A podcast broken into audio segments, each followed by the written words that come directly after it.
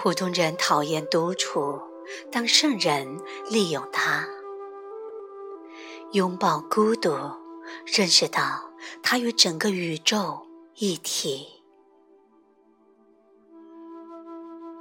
我们独自生，独自死，各自活在我们自己感知的星球上，从未有两个人真正遇见过。即使你最了解并全心全意爱着的人，也仅仅是你自己的投射。迟早会只剩下你一个人。你认识到这有多么棒吗？说到底，你是那个和你一起入睡又一块醒来的人。你是那个点你最喜爱的食物、爱你最喜欢的音乐的人，你一直都是你最感兴趣的对象，你唯一的对象，所有一切都关于你。没什么比单独和我自己待在一起更美妙的了。那些有趣和奇妙的念头啊！他们在自己的光辉里显得那么真实。他们创造了整个世界，它的庄严、诙谐，各种情绪感受、喜悦，心生出的花蜜念头，不知打哪儿出现了。它们像云一样飘过，变化着，消散着，不见了。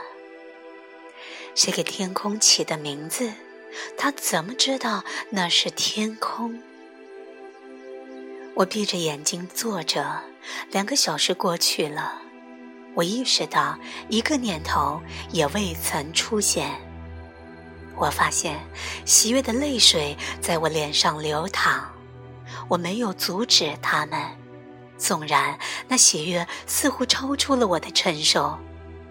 所有现在的、过去的和有可能有的喜悦，都被邀请，在此刻尽情地施展出它最大的能量。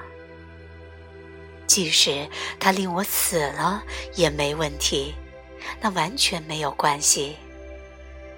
我明白，不去遏制它，我变得那么的轻快、轻松、充满活力。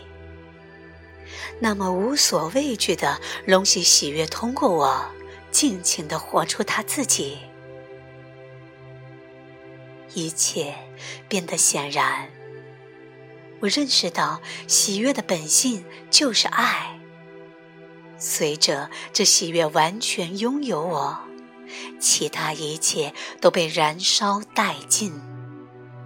我可以亲吻大地。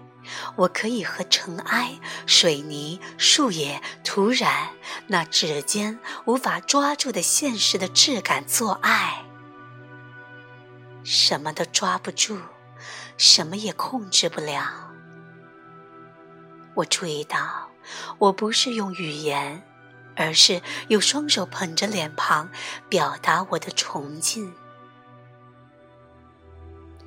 什么时候，这爱才是静？我怎么可能知道？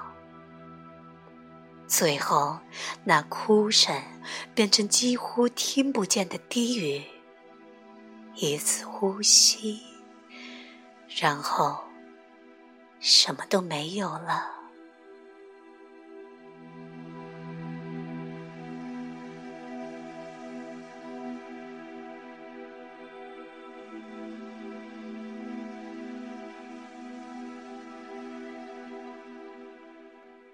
喜悦无处不在，来自拜伦·凯蒂，由文觉分享。